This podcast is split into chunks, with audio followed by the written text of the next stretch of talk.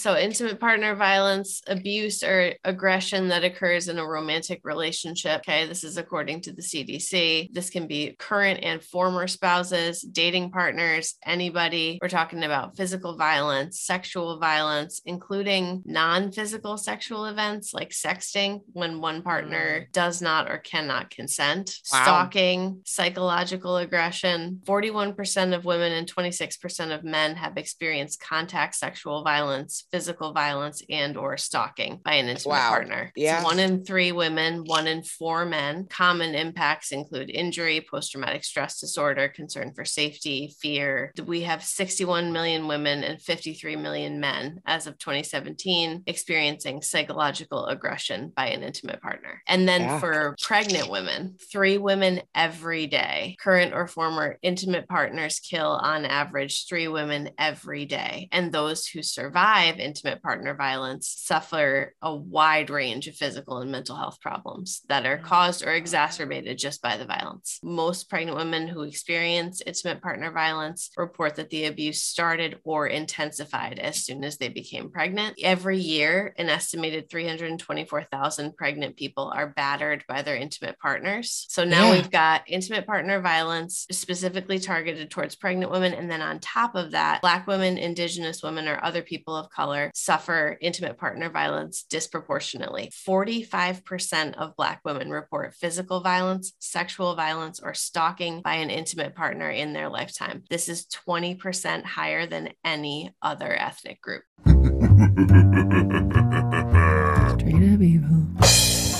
Leave the dog alone because the dog didn't do a damn thing, and now you're trying to feed him your Thou bodily shalt fluids. kill all of your Everybody's family had a members. dogfish, There's a tampon quoted out of the in garbage. it. It It's ain't right right to to Bible Bible but you can and pretend get like you you. will. A dog.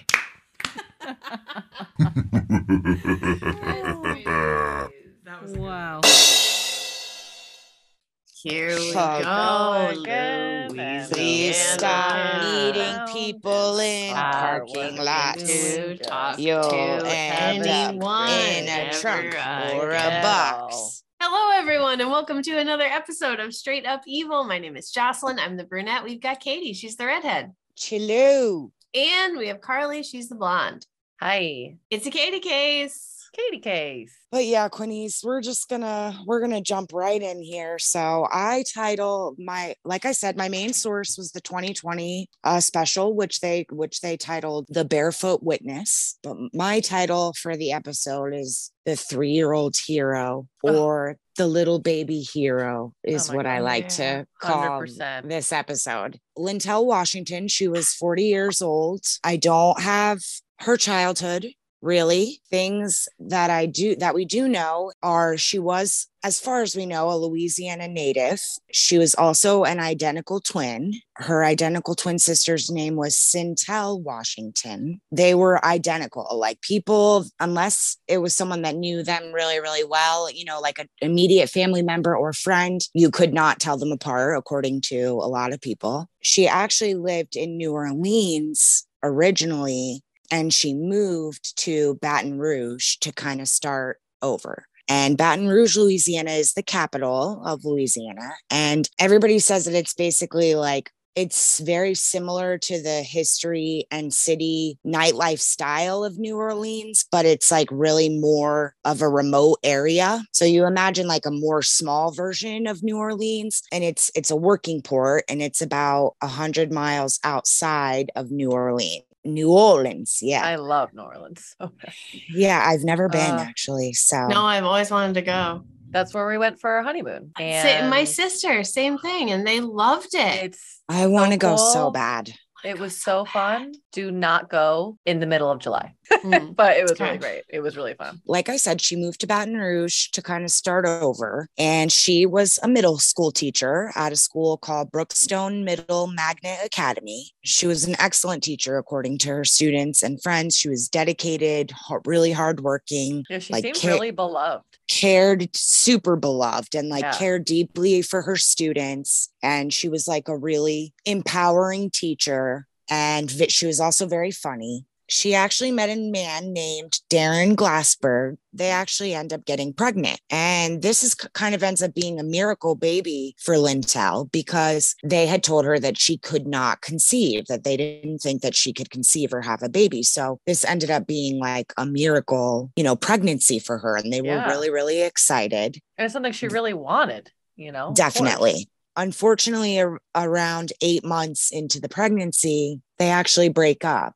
Darren says that it was like due to his problems, like that he was having personally. So, like, he claims, like, admittedly, that he was Mhm. struggling with drug abuse problems. And he was just like, you know, being really reckless and going through a really, you know, rough time in his life. And so they agreed that it would be best, you know, if they parted ways at that time. It's so, you know, it's hard because it's like she's obviously this baby's wanted, but then it sucks because you're like almost there. You almost have the baby, and then you're thinking you're going to have your little nuclear family. And then And no. it- no, but it's also good because he's like understanding that he's just not in that space right now. And it's better for everybody involved that he wouldn't be there.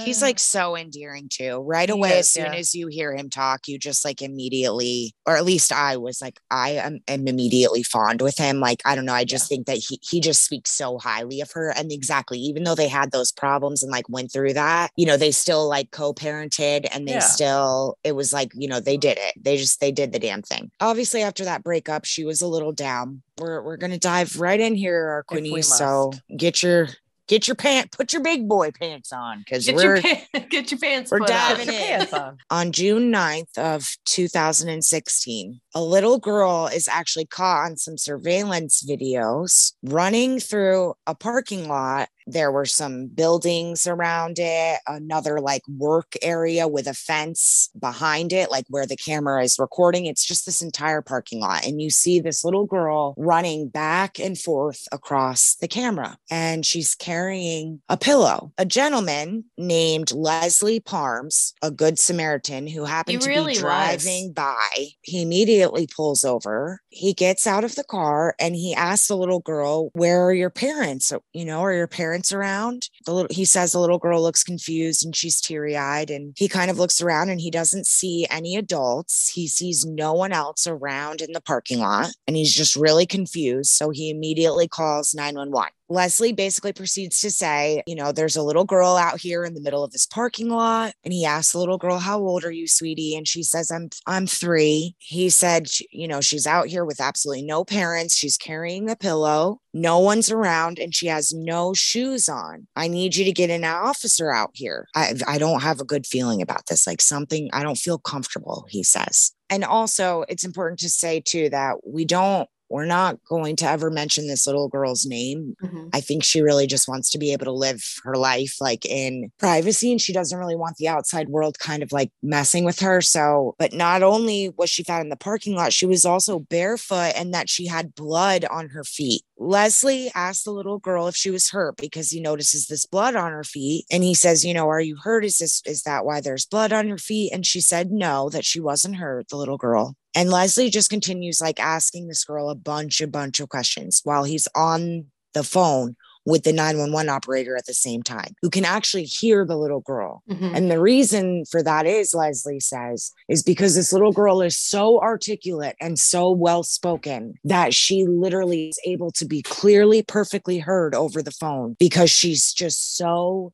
smart and bright and clear with her voice. You definitely feel the tension start to rise in this 911 call as well because he starts to get frantic and he just keeps saying over the phone he keeps saying you guys need to hurry like can you please get the dispatch here he like keeps rushing them over and over again right Mhm. and it's really hot and the parking lot is hot. He's just concerned about this little girl being with no shoes in this hot parking lot.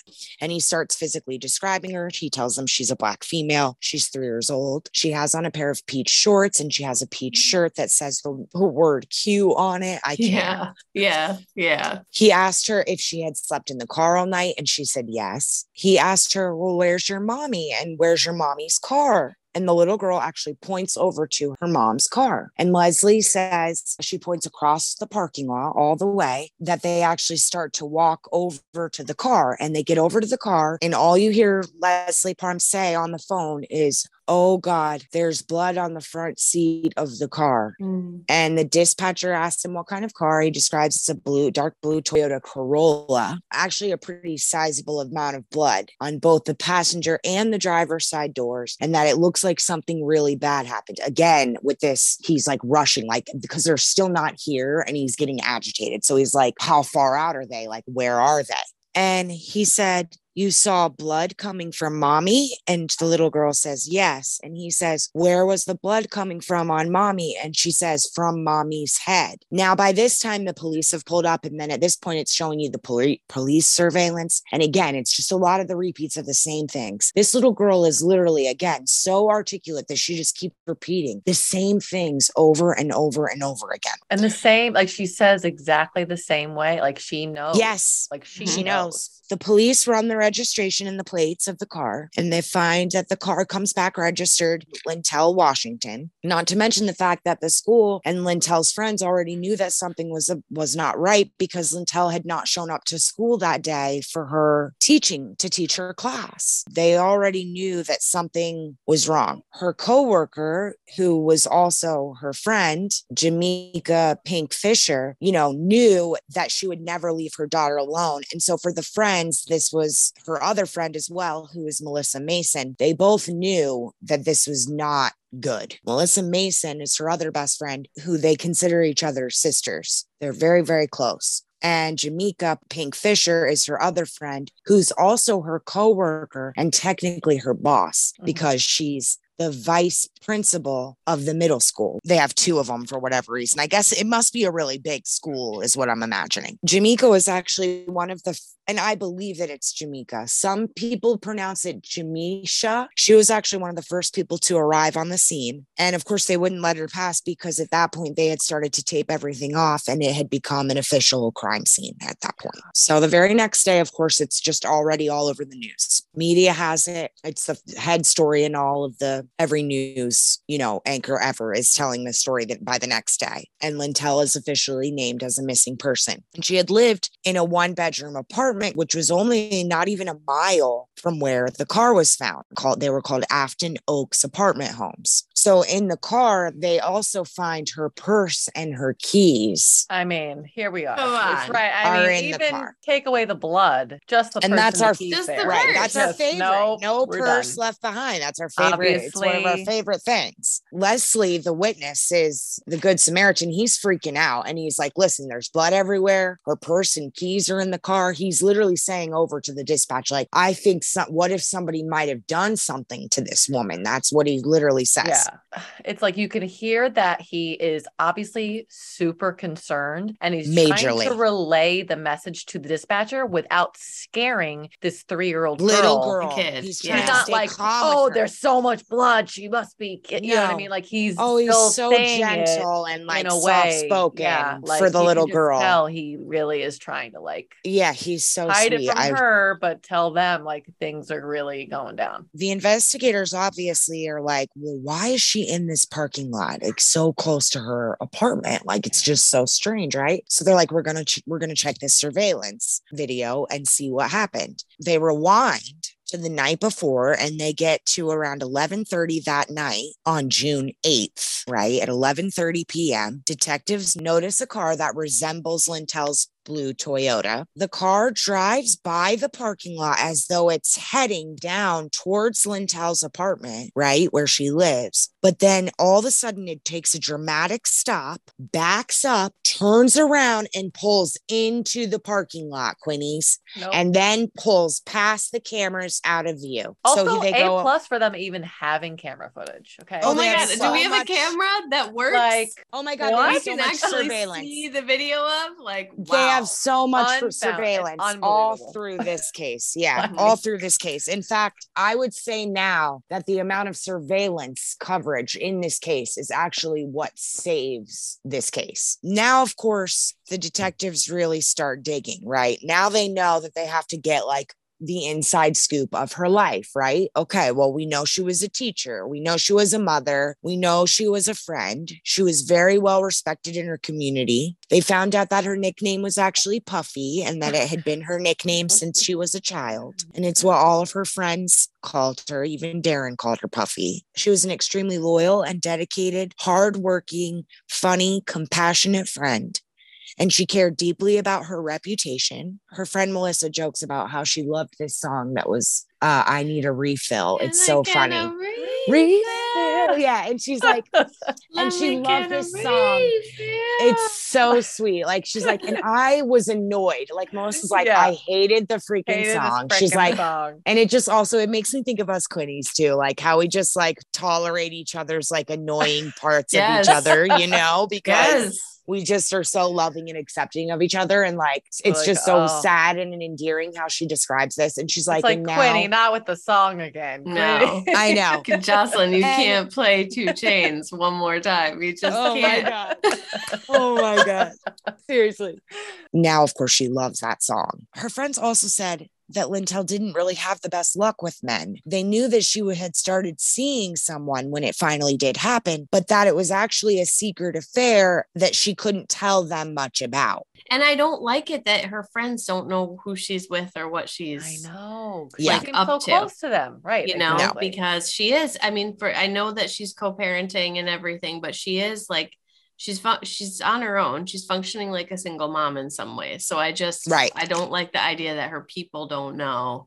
exactly. like where she's at So her friends, Lintel's friends, actually end up taking the baby home. And Jamaica says the entire time that the little baby girl is just talking about her mom. Sintel has actually flown in from out of town to come get the baby and basically, you know, just be home to figure out, you know, everything that's going on with her twin sister. The best friends describe that the twin walked into the door and that the little girl went running to her thinking it was her mom. And she was like, Mommy, Mommy. And she was like, Are you okay, Mommy? And Jamaica says that the little girl started physically checking the aunt, Ugh.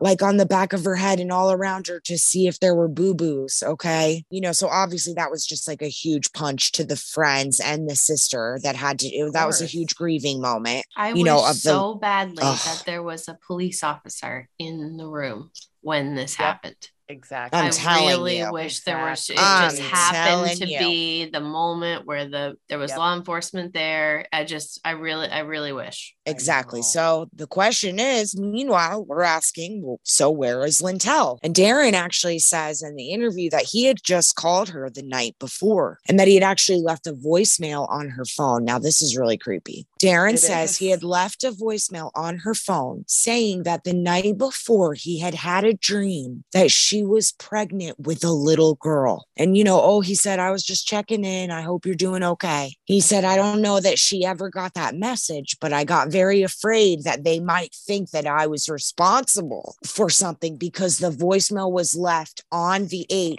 the night before she had gone missing. This is where we get to Mr. Dr. Robert Marks. Okay. Short So- You man know, in like, a short can. There's Absolutely. something about him that just makes me want to take care of pu- it. he has a very punchable Take care of it. self. Like his whole just Who is Dr. Robert Marks, do you ask? He was the assistant principal at Brookstown Middle Magnet Academy, where Lintel Washington also taught. He was an extremely successful man. In fact, he had a PhD in education. People described him, his students described him as kind and friendly. God, I don't know what that sound is. I really hope it's not my phone. Do you guys hear it? Oh, It like I do, like, like a the tick, tick, ticking tick, tick. clock. Okay, oh, wait, anyways, is it um, me then? Hang on. I don't hear it it. anymore. stopped. Oh no, Quinny. Hear it now? Yep. It sounds Like almost like a raindrop. Yeah, it sounds almost like slapping. like a pit patter of rain. Yeah. Yes, like dripping. Yeah, fast. James Drew driven. Okay, I'm gonna unplug. Came through I'm gonna unplug all my shit and plug it back in. So just keep going, Quince. Okay. Came through dripping. Okay. That's great. I can't believe she said that. Oh my god, I'm dying. What about Remind now, you. Quince? Gone. Gone. Stopped. He was assistant principal as well as who I mentioned earlier, Jamaica Pink Fisher, who was also Lintel's close friend, right? They were both co-assistant principals. So I ba- I think basically the way that it worked is sometimes they would both be there, but sometimes one of them would fill in when one of them would be away, and one of them would fill in for the principal when he would be away, and then you would still have the v- other vice principal when one of them had to take the role as the head. And in fact, actually, they both had to play principal sometimes, both Jamaica and Robert himself. At first, according to Lintel's friends, like she was not attracted to this man. She didn't think that he was cute. He was much shorter than her. He was like five four, the girls say, not even five five. Down on my level. was tall. Lintel was tall. I dream like- of being five four, but yeah, down on I my have level. to Not that short, are you? Every No. shoe I own has a heel Okay. on it. but from a tall person perspective, you don't want to be tall when you're that mm-hmm. tall. Like I never wore he I was always self-conscious to wear heels because it made me taller. And then I was always taller Yeah. than the guys. Yeah. And then I always like hated that, you know? So like I do like have that issue anymore. I remember one time going out to the bar when we like, and I had these like, so it was like yeah. Chunky clog. And I mean, they were like the tallest. I was like six foot. Love it. And then me and Michael just walking in to the bar, and everyone was just like, Whoa. And I was like, Look so at this is those what you deal with every single day. And he's like, look at those pretty much." Supermodels. I was like, I don't know if I'm gonna wear these shoes ever again. Heidi and Seal just walked in. so like Yeah. then I'm at the bar and I'm like kind of like just like lean very casually. yeah, like "Not that shrink yourself a little bit. So he's he's you know he's educated, he's cool, but at first Lintel was not attracted to him, as her friends said. However, Melissa said that she That's started telling. to notice that Lintel started to say nice things about him instead of like, "Ew, he's gross and shorts." And her friends are like, "Okay, so she's feeling a different type of way." That obviously is when the affair had begun between the two of them, and she had given hints to her friends, but the friends really didn't know the extent of it. And as far as they knew, you know, he was married with a family. And so they thought that like they were just talking and flirting. They didn't know that it was an actual full blown affair. The girls said that they really thought, you know, she might have liked him more than just like by the way that she was starting to talk about him. Apparently, he had told Lintel that he was very unhappy in his marriage and that they were going to be getting a divorce soon. Lintel believed him and she actually thought that they were separated because Mark had told her that they had lived in a two story house and that they had actually lived in separate parts of the house because they weren't getting along. And so she lived on the top floor and he lived on the bottom floor. No, You're not Red flags. Elizabeth Taylor Okay. and Richard Burton. Okay. Like you're Seriously. not no one actually actually like that's too perfect. Okay, okay. but Lynette, Okay, but hold on. Lintel believed it though. She believed I it do because Right, right, right. Okay. I know He- people who are married or together. They own a two family home, and he lives on top and she lives on bottom. and they're like Really? separated and they're like separated. No, they're together. or- They're together, but There's just something about just- it that's like Still. not No. believable And to me. Mhm. when we come full circle with it too, you're gonna find out some funny things. So oh, we're I'm so unhappy. We're separated. Don't believe them. right. Don't And ever believe him. don't them. believe them It's not for a Lintel's fault, but don't not and believe don't them. not only don't believe them, but don't meet them in a fucking parking lot ever. Okay. No Never more go into a parking lot ever No again. more parking lot. She believed him because he was always hanging out and with her. And when she called him, he would answer. And when he would come over to her house and they would have dinner, Lintel's daughter would be there and the three of them would have dinner together. She had no reason to doubt him. And so to her, she was really happy and Yeah. like excited about Yeah. their life. As we rewind back to the crime scene now where the cops are talking to the little girl. The little girl starts to say something to them that's, you know, brand new and kind of secretive information. And she says to the cop, My mommy's got a baby in her tummy. She had actually announced the pregnancy. She had told her students, she had told her friend Melissa Mason, and she had even told Robert Marks. And apparently, Robert was happy about it. She even told him the name, and he had told her that he loved the name. So did And Scott police Peterson. later, police later, exactly. Scott Police Peterson later- was excited for a long He time. loved that nursery. He loved Mhm. it. Everything was great. I'm telling you. Oh, yeah, it was everything was perfect. And police, sure enough, later do in fact discover that the sonograms were in Lintel's apartment that had actually been tracking her pregnancy. She had even found out the sex of the baby, that it was a little girl. And she had told Robert this. And again, and had told him the name. He, she told him that the name of the little girl would be Dallin. and Darren was right when he Darren called her. was right. He had that dream. Yeah. Yep. What he freaking had the dream. Exactly. It's so crazy. One week before Lintel goes missing, she is when she actually told her boss and close friend, Jamaica. So she actually waited a little bit longer before she told Jamaica. But she told her about the baby and she also told her about the full relationship. She told her about everything. Like, listen, I've been having this whole affair with him. And Jamika says, like, she was completely blindsided. Like, she just didn't have, Yeah. she had no idea. She had absolutely no idea. And what do you even say? I you're know. just, What do yeah, you I'm, I'm glad you're happy. And that's all you really can say. But it puts her in a very awkward position, like given her job and her and all the things. Right. Yeah. A few more days before Lintel goes missing. So, like around the 3rd or the 4th of June. Okay. And Robert tells Lintel that he's going on a trip. He tells her that he's going to go to Panama City because he has to go to a family reunion. But really, in all actuality, he wasn't going on a family reunion trip. He was going on a trip on a cruise with his fucking wife, Quince. Why? Because he was still married happily, Quinnies. She finds it out from fucking social media. She goes on social media and she sees a fucking picture that wifey posts, her and her sweet little husband on the middle of a freaking cruise ship. And. Lintel is freaking pissed. She's pissed right the hell off. She Yeah. immediately calls Melissa Yeah. and she sends Melissa the pic and she's like, does this look like a man that's going through a freaking divorce to you? Like, are you kidding me? And, you know, Melissa's like, no, oh my God, I'm so sorry. Like, are you okay? Lintel spends the entire weekend trying to reach him, but obviously she couldn't get a hold of him because he was out of the country. She's super mad and she tells Melissa that she's going to confront his wife, like, she's going to his house and she drives there. So remember this two-story house that we had talked about just a little while ago, Quinnies? Well, guess what? Oh. Lintel pulls up on this house and it ain't a fucking two-story house, Quinnies. It's a fucking trailer. It's a It's- double wide It's a double wide. trailer, Quinnies. Double wide they're trailer really, right there. uh, they're real separate. Okay. Yeah. Mhm. Super You So got, she's you got a lot of privacy and space. lots of space. I, fe- She's I like, just "He's feel so bad for her in this moment. Like, is anything real then? Like, ha- has any of it, you know, she's just left to wonder, like, what the It's fuck? awful.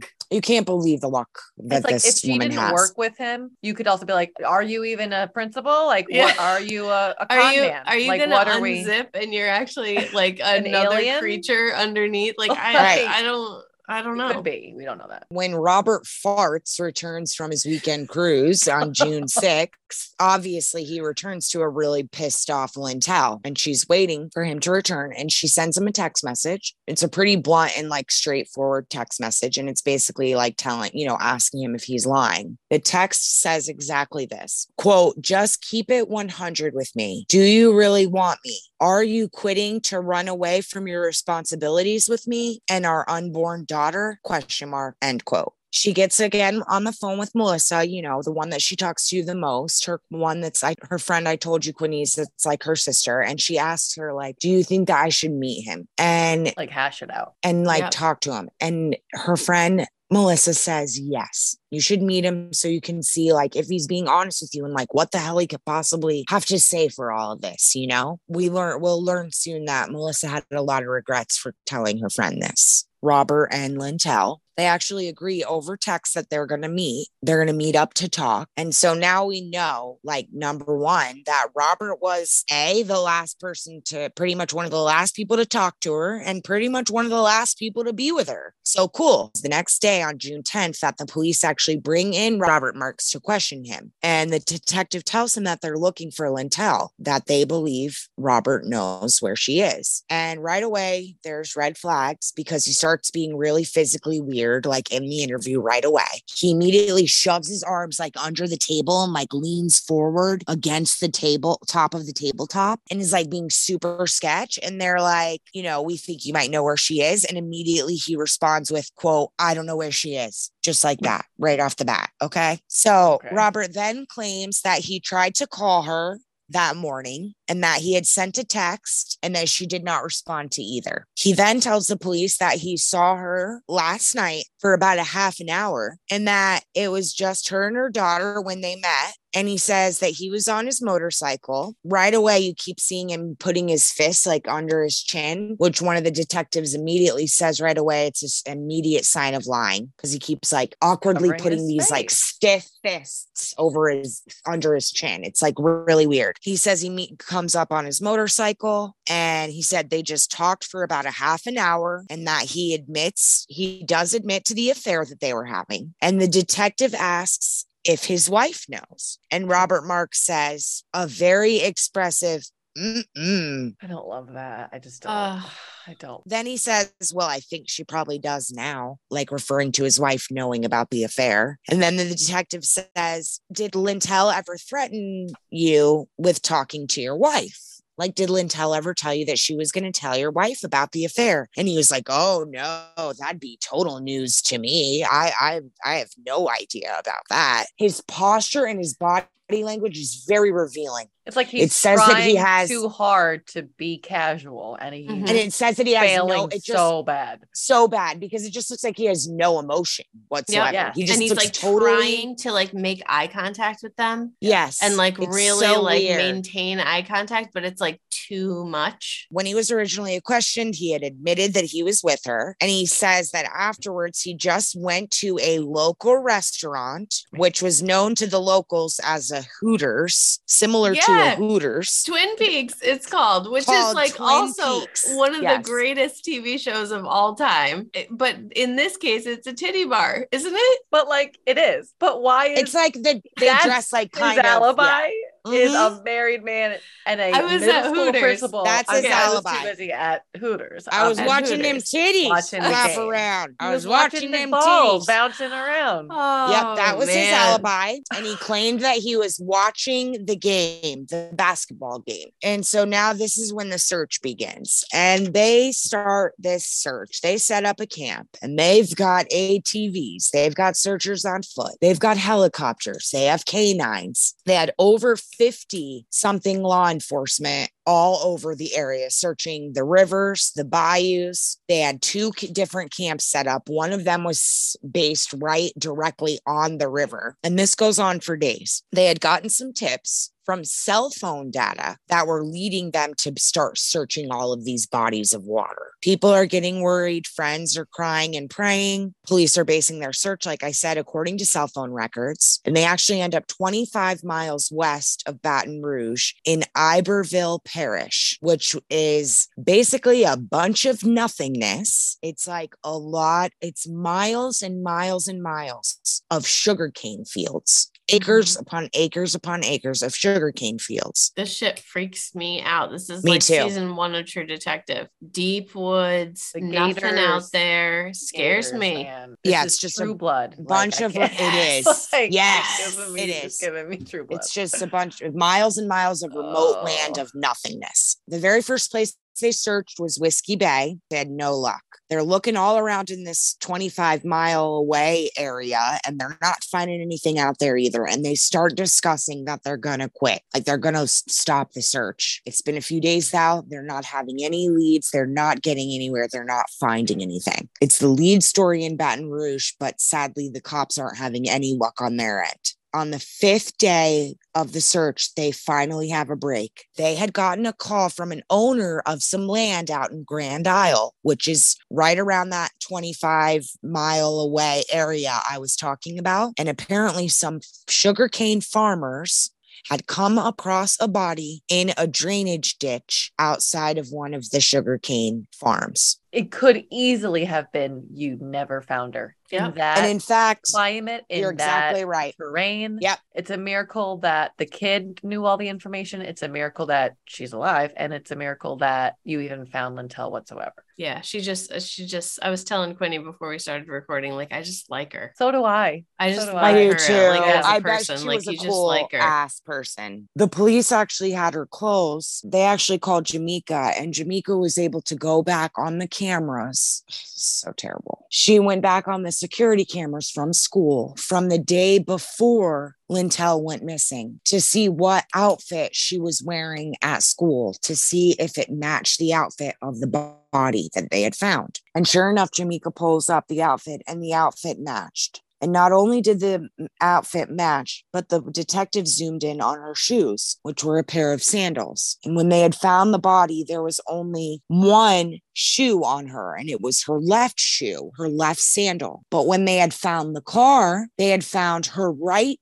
sandal and it had specks of blood on it found on the driver's side floorboard. So they mm-hmm. knew that it was in fact a match. But of course, they still did not confirm it at this point because they wanted to have the medical examiner determine it officially, right? The very next day, the coroner said that we identified the victim through her dental records and it was indeed Lintel Washington. Obviously, the friends were completely devastated. Melissa and Darren were in shock. Jamiko was really just concerned about the little girl and making sure to her and Sintel both were really concerned with just keeping the little girl away from the TV because of how badly it was all over the news. Pretty much right after they released the information that it was officially Lintel is like basically the day that Darren like completely turned his life away around. He said that day he literally was a changed man for the rest of his life. And he actually got clean that day and has like been sober ever since. There obviously was also a second victim in this story because apparently the doctors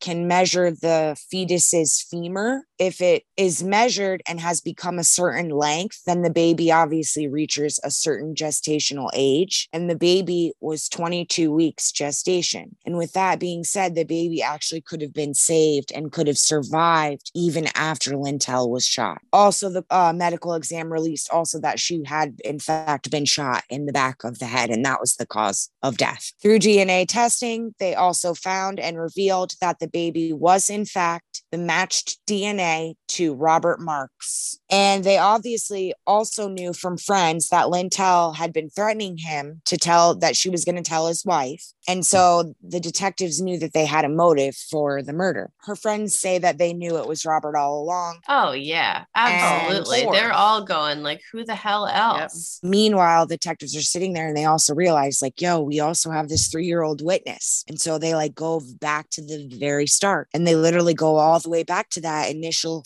911 call with Leslie Parms. Leslie Parms had asked the little girl, Who hurt you? And the little girl said, Mr. Robbie gone. And Leslie Parms said, Oh, well, who's Mr. Robbie? Mr. Robbie's gone. And and she said, Yes. And Leslie Parm said, Who put the blood there? And the little girl said, Mr. Robbie. Leslie then asked the little girl, Did he hit your mommy? And the little girl shook her head yes. And he tells the dispatcher she shook her head yes, that he hurt her mommy. The detectives call Jamaica and they tell Jamaica this. And then Jamaica's like, Oh, yeah, I remember she told me that too. And then Jamaica remembers that the day that she had gone to pick her up to go bring her to take her home and take a bath, you know, and had taken care of her, whatever, that she was talking about her mommy and that she said, Lady. And she said, She calls me Lady. That was the name that she called Jamaica. Lady, Mr. Robbie hurt my mom. And that's what she told Jamaica. And so Jamaica relayed that to the police. And, and Jamaica Unreal. said, and I thought about it. I couldn't put it, you know, I didn't think, realize it at that time. And she goes, and then I thought about it and I put two and two together. And I said, wait, honey, do you mean Mr. Robbie from the school? And the little girl shook her head, yes. And then Jamaica said, I know who Mr. Robbie is. Jamaica says she was also the one who was responsible for bringing that little girl to that counselor's office that day to get her testimony. And, you know, they have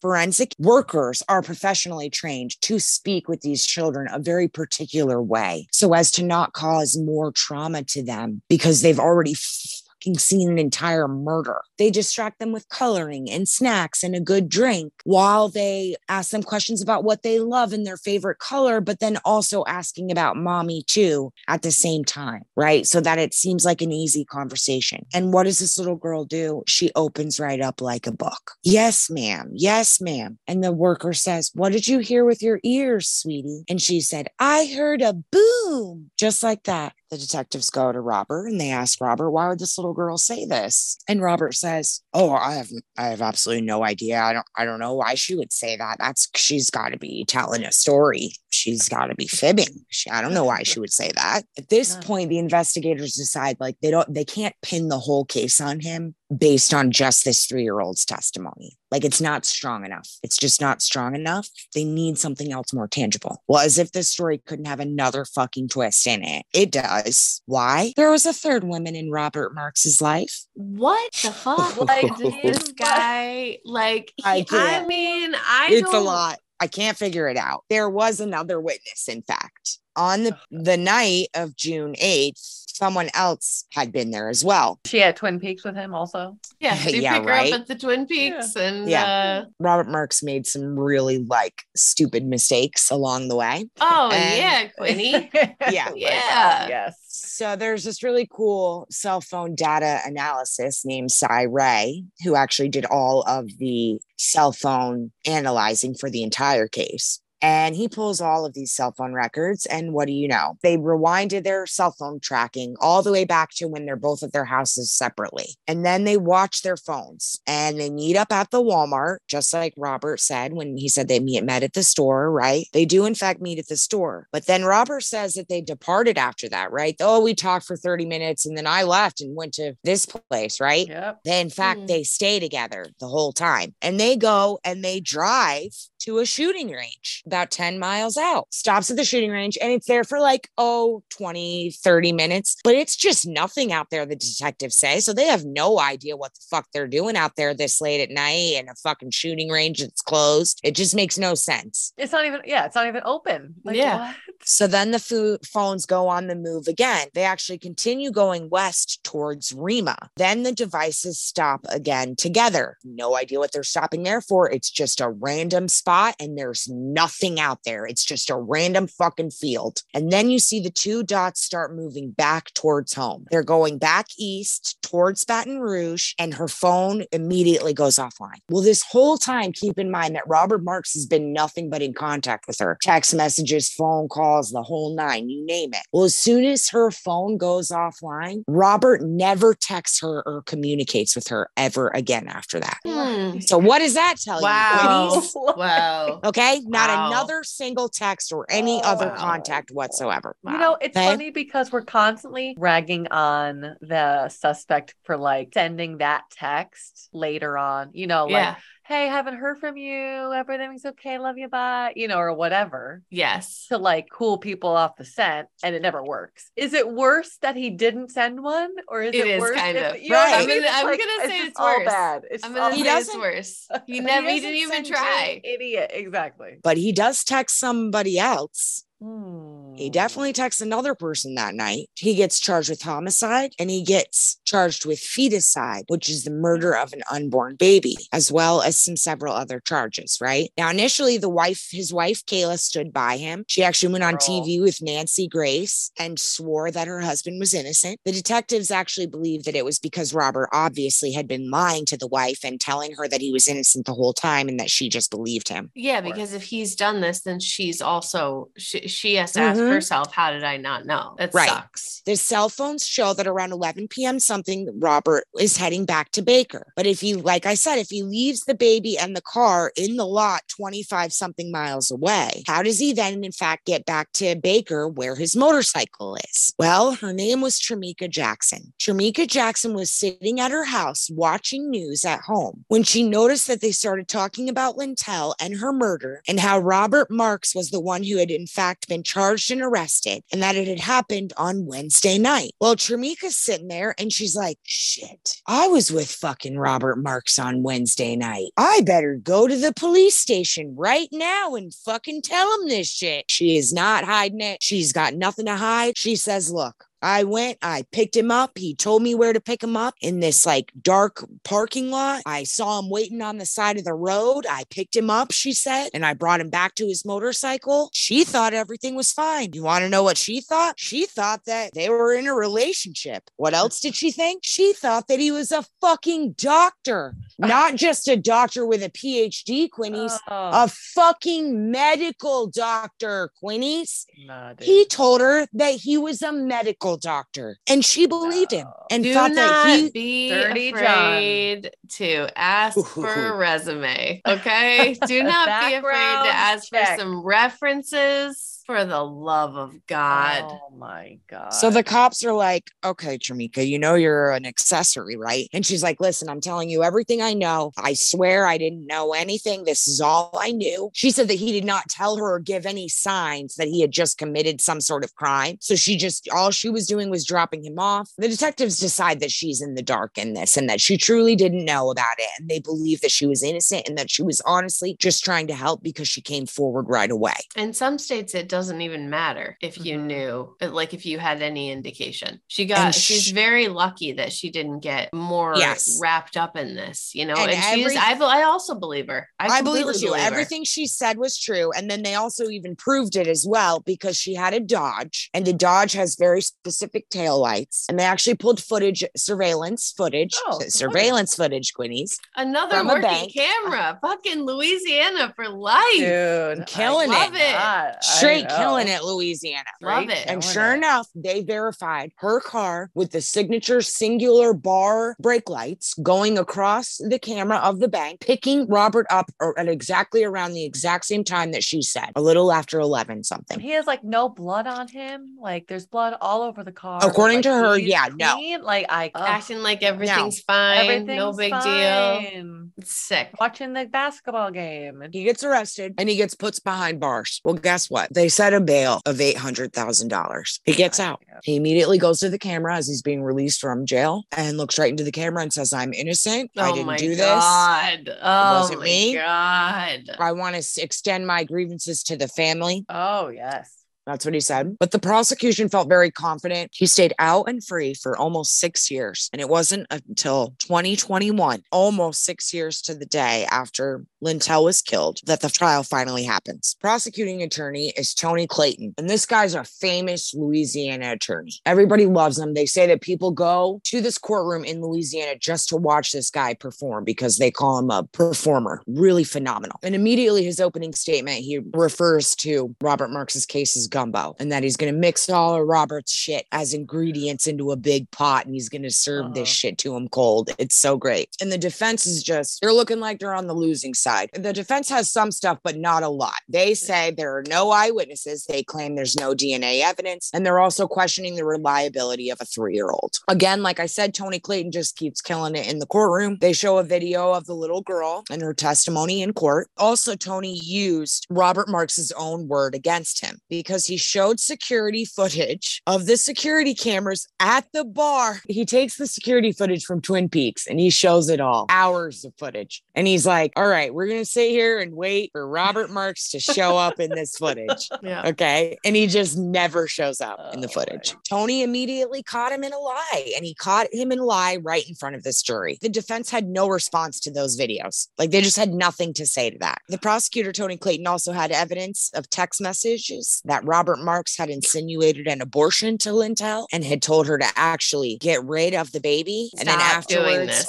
Tried to take it back. Doing this. Never appropriate, never okay. never. Okay. Not your call. Not the your prosecuting all. attorney Tony also found evidence of a very crucial date, May 24th, which was the day that Lintel had found out the sex of her baby. It was the gender reveal of her baby, that she was a little girl, right? When they did a search, background search of the history on Robert Marks's computer, little Quinnies. Okay. Do you think that he was searching for like baby things or like a new crib or like the registry. you know, bottles or something like that. No. Yeah. What do you think he was searching for, Queenies? He was searching, he Oh. was Googling guns. He was Googling murder. He was Googling mysterious pregnant women deaths and murders. he they found a Google history pages long of how to kill someone, guns, death, you name it. This guy has Okay. a PhD. And he's an idiot. He's a freaking He's idiot. a fucking like shut up, Like, Robert. Again, thank God he was because we got him. You know what I mean? But like, what? and again, Quinnies, Yeah. the defense had nothing to in response to the to this Yeah, evidence. What do you say to that? no Yeah. response. There's nothing to contradict it. There's Right. Nothing. Nothing. You're Lastly, gonna put it on the wife. Yeah, Tony but they didn't do that, which No. is really interesting to me. I know, You would I think they that they were. would. I thought they would. Yeah. Yeah. Tony even showed the text from Lintel sent to Robert that were telling him that she, if you don't tell your wife, I will. So that was where the those were the proof in the text messages of Robert's motive. Witnesses say that Robert sat there the entire time, completely cold and emotionless. His defense attorney did not call any witnesses the entire time, and he did not even make a closing argument. Is that really so what the fuck is that? It's really unusual. It's unusual. The only thing the defense really had was that the case was circumstantial. That was literally his own his strongest defense. Know also that the now nine-year-old little girl sat there in the front row waiting for the verdict. And on December 17th of 2021, after 35 minutes of deliberation, yeah, let's make it quick. real quick. we don't need time. We're Oh good. my the juror's verdict was guilty, and Robert Marks was found guilty of second degree murder, first degree feticide, aggravated kidnapping of a child, first degree obstruction of justice, as well as first degree carjacking. Wow. All of the jurors agreed. Uh, one of the jurors said, quote, it was ironclad across the board. All 12 of them had to agree in order for him to get sentenced to life in prison without the possibility of parole. And he remains in one of incarcerated at one of the country's worst prisons, known as the Louisiana State Penitentiary in Angola, West Angola. That Feliciana Parish. so scary. Another scary One of the worst. place. I don't feel bad for him in the And detectives, yeah, still say to this there. day that he's exactly where he deserves to be. And the little girl now lives her life with her dad, Darren, who is sober and clean and has been raising his little Oh. daughter and says that every day he sees Lintel in her more and more. Just recently, Robert Marks did get new attorneys and he asked for an appeal and he also asked for his sentence to be overturned. However, nothing has come of that yet. The only thoughts I have are I Don't meet anyone in a parking lot. ever? Don't meet anyone ever. How is he getting these women? I don't understand. Okay. I'll I'm never not getting it. understand. I will never understand it. Also, the fact that she didn't find him attractive at all at first is telling to me. So Yes. You know what I yes, mean? I know like things you can Yes. change, like you can change and like you can She like, didn't listen to her personality. gut. No, but she wasn't listening to her gut. Exactly. Well, I feel like he was. We're also. I'm not a fan. I get it. You can't help who you fall in love with. I really do believe that. But I'm not a fan of dating your boss in any capacity. I don't think that it like It the the power well, dynamic is not like it's unfair from the beginning. There's. Because just they're married. especially if they're married but like but even oh. beyond that like Yeah, just the position of power tying your employment to i don't like it but i do think that what you're talking about carly the fact that at first she was like no and then she came around to him suggests to me that he sought her out Yes. like Yeah, that he made He manipulated her. he manipulated Yes. her and he made her notice him. feel him special. You're right. Yeah. Mhm. Right. And like you don't have to be attracted to someone immediately. You can like their personality and not their looks right away. Like I, that, all that stuff, of course. Mhm. And So he I made her like- believe everything different. You know, he made her believe all of this stuff about him that wasn't even actually the case at all. yeah I just feel like it was her gut telling her, and she didn't understand like what it was telling her, and then he manipulated her around it. You know what I mean? That's just Yeah. also Jamaica. Can you go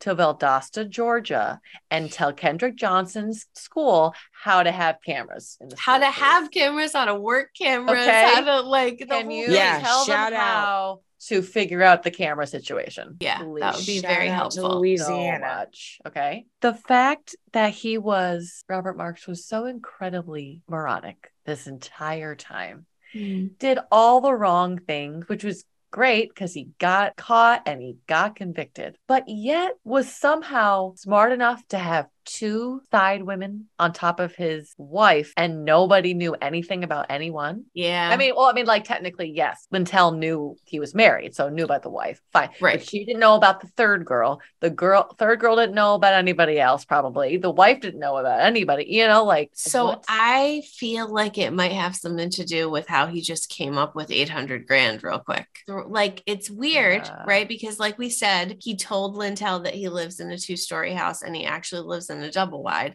Nothing Right. wrong with that, but he's No. acting like he has more money than he And obviously he actually does. does. Right. and he's a Right. liar. But, then yeah. he at like when he needs it, yeah. he put he comes up with almost a million dollars. did it was was it bail or bond? Which one was it? Ooh, Because if it was bond, it only needs to be a percentage. I think know? it was bail. Okay. over eight hundred thousand dollar bail. Yeah. Yes. Here I am trying to give. What am I trying to give him the benefit of doubt? What am I No, it's just it, am I because it doesn't make any Like, sense. It doesn't. Where's it coming from? who and where? I Like, feel what? like he had like money. He probably had to- like I don't know like he probably got a couple people to pull it together for him or some Yeah. shit. He probably manipulated people in outside of his wife was life still too. on his on his side at the time, but like, what the hell, dude? Once he was found guilty, the wife divorced him immediately Good. after. once he fact was found guilty. Right. Once he was found guilty, yeah. He was So She that stayed with him. six She stuck with him the whole time. Yep. that's, That's loyalty. That's Yep. wow. It's well, that's why the defense didn't try to pin it on the wife. Oh Wow. my god.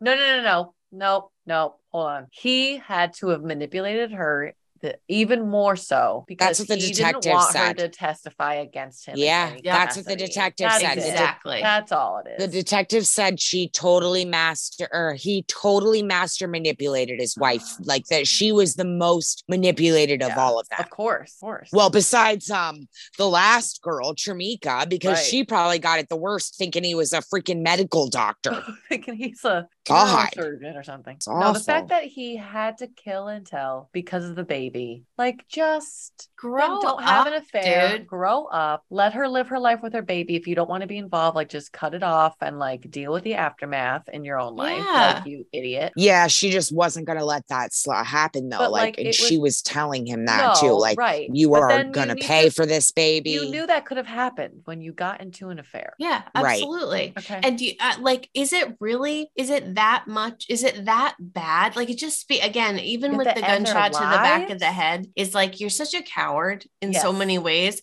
and like you're actually just shot in the back of the head. afraid Yeah. to say, okay, I obvi- like tell your wife I made Right. a mistake. That I got someone pregnant. I have to own up to it. Yeah. That's what it is. Like, Yeah. isn't that better than life in prison in Angola or like Right. ki- like killing your not only killing an innocent woman but killing your unborn child as well in front of her three-year-old daughter. In- and he makes and there's no mention of like there's no there's no like I'm sorry or any like no acknowledgement of that kid at all from him. Unreal. I know. And she says she still remembers her mom too to and this she day. has to look can- at her whenever she sees her aunt. Yeah. Yep. You know, shout out to the guy who found her, Leslie. Leslie Parms. yeah. Oh my God, he's so Leslie. sweet. He's Shout like the out. such a hero of the story. But she's definitely, you know, the biggest hero She of is, all of course. because hmm she had the whole She's- the whole Yeah. real truth. She had the whole real truth. That's so sad. So is. freaking It's so sad. sad. It really is. But also just shows you like Mantel was doing a great job.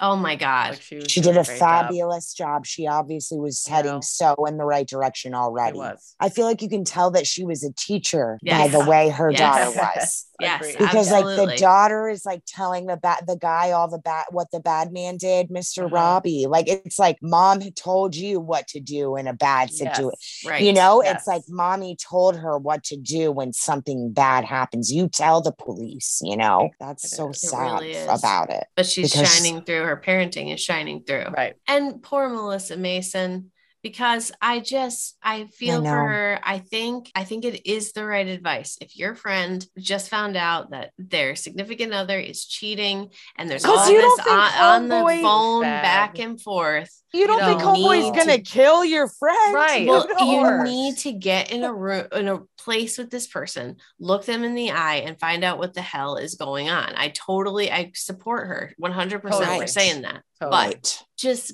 hide under Bring a, a blanket or something Bring a friend. Like just hide in the. I don't even care. Wear a Crouch down vest. under uh, in the back Buddy seat with a blanket over your head. I a swear this is. I know it sounds insane. and a and let your friend have this conversation Yes. and and and Yes. just be there be in the car in the parking lot that's already parked there when the two of them pull up you know what i mean like Exactly. just physically i don't know just be, Be there there. Buddy system. Like, buddy system, dude. just go with your friend just go with her Yeah. just go with her even if you have to hide just go with Yeah. her because um but then again i mean he did this even with a little child in the Exactly. room Exactly. so Exactly. And It he could be killed two and dead killed women. his own biological and he child. killed too. his Could be- own It biological could be two dead women. Right. Ugh. Okay. Great. Great. Listen to Straight Up Evil.